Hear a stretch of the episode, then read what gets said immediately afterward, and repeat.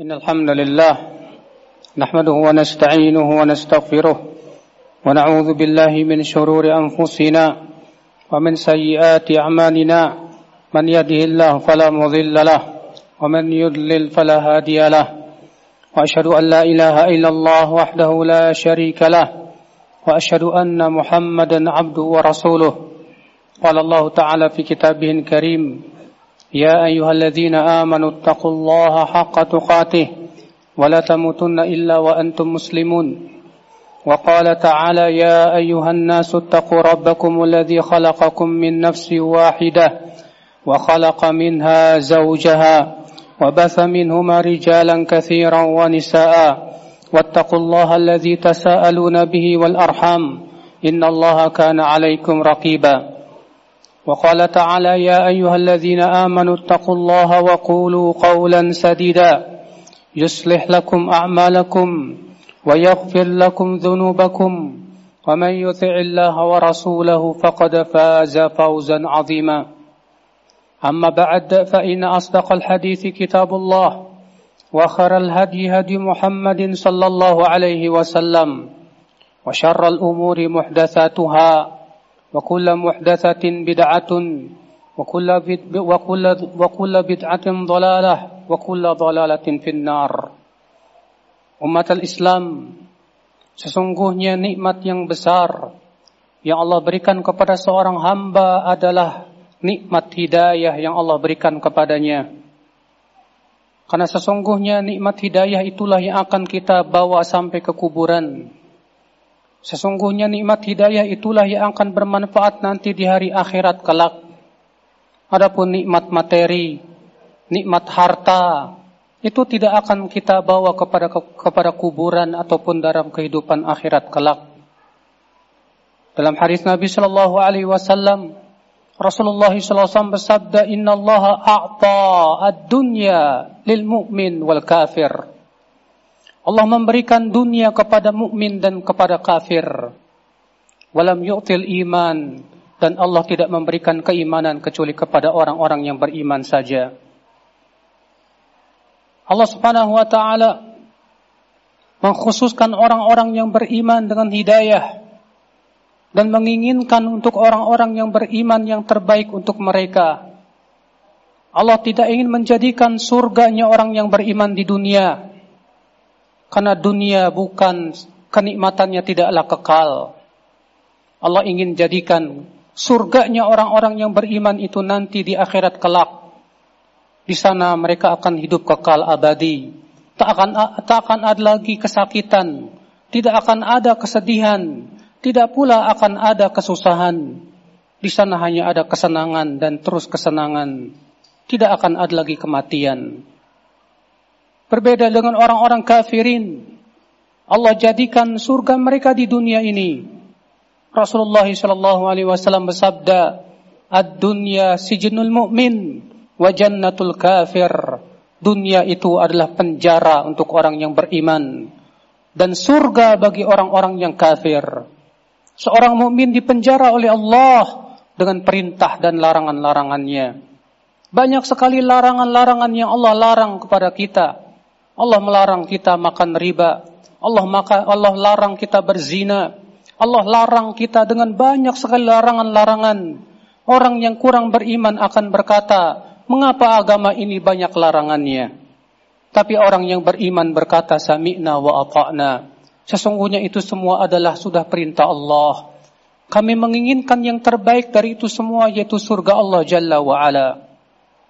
Maka ya akal Islam, Orang-orang kafir, mereka tidak mau diatur oleh Allah. Mereka lebih senang diatur oleh hawa nafsunya. Mereka lebih senang mereka mengikuti hawa nafsu dan syahwatnya. Oleh karena itu dunia menjadi kesenangan dan surga bagi mereka. Mereka hidup di dunia sebebas-bebasnya bagaikan binatang ternak. Mereka hidup di dunia bersenang-senang, berpoya-poya, kemudian mereka berbuat maksiat kepada Allah Jalla wa ala dan terkadang Allah berikan kepada mereka kenikmatan agar bertambahlah dosa-dosa mereka sehingga semakin beratlah siksa mereka dalam kehidupan akhirat. Sebagaimana Rasulullah sallallahu alaihi wasallam sabda, "Idza ra'aitallah a'ta lil 'abdi ma ahabba minad dunya wa huwa muqimun 'ala ma'siyati fa inna ma huwa minhu istidraj. Apabila kamu melihat Allah terus-menerus memberikan kepada seorang hamba apa yang dia mau dari kehidupan dunia sementara ia terus-menerus berbuat maksiat kepada Allah sesungguhnya ia adalah istidraj diulur oleh Allah agar tambah sesat agar tambah keras siksanya pada hari kiamat Orang yang beriman ya akal Islam terkadang Allah jadikan dia susah dalam kehidupan dunia ini. Untuk apa? Supaya ia tidak tertipu dengan kehidupan dunia. Supaya ia terhindar dari fitnah dunia supaya ia terhindar dari berbagai macam hal-hal yang bisa merusak keimanannya. Allah berikan kepada dia berbagai macam ujian agar ia selamat di dunianya, agar terpelihara keimanannya. Sehingga kemudian dengan itulah dia pun Allah masukkan ke dalam surganya yang luasnya seluas langit dan bumi. Orang yang beriman ya akan Islam lebih memilih sabar di dunia daripada sabar dalam api neraka.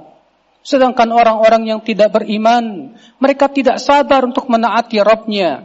Mereka tidak sabar dengan ujian-ujian yang Allah berikan di dunia. Sehingga akhirnya mereka lebih lebih lebih memilih sabar dalam api neraka. Sementara mereka sendiri tidak beriman akan adanya api neraka. Maka ya akal Islam, bersyukurlah kepada Allah yang sudah memberikan kepada kita nikmat yang sangat besar ini. Hidayatul iman. Karena itulah Allah Subhanahu wa taala berikan kepada orang-orang yang ia cintai. Karena orang-orang yang dicintai itu adalah dikhususkan dan istimewakan oleh Allah dengan keimanan.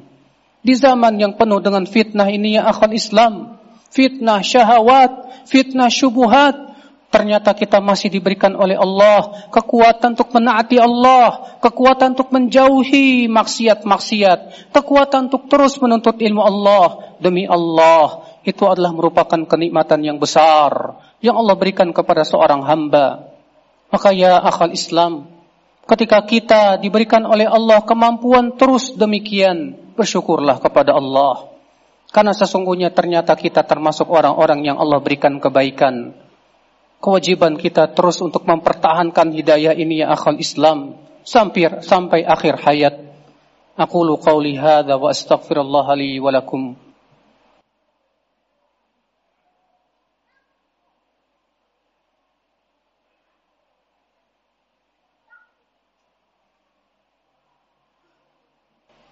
Alhamdulillah wassalatu wassalamu ala Rasulillah نبينا محمد وآله وصحبه ومن والاه وأشهد أن لا إله إلا الله وحده لا شريك له وأشهد أن محمدا عبده ورسوله أمة الإسلام di masa pandemi ini Allah ingin mengambil sedikit kenikmatan yang pernah Allah berikan dahulu.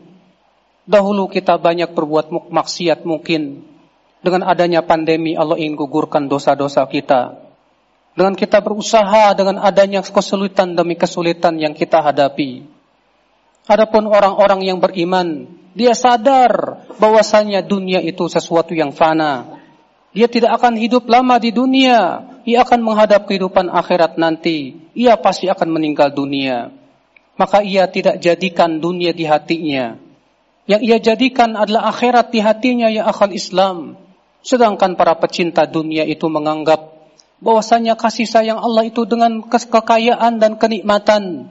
Allah mengatakan tentang para pecinta dunia itu fa ammal insan idza mabtalahu rabbuhu fa akramahu wa na'amahu fa yaqulu rabbi akraman wa amma idza mabtalah fa qadara alaihi rizqahu fa yaqulu rabbi ahanan kalla Adapun manusia apabila Allah berikan kepada dia kenikmatan dan rejeki, Allah luaskan rejekinya dia berkata, Allah sayang kepadaku, Allah memuliakan diriku.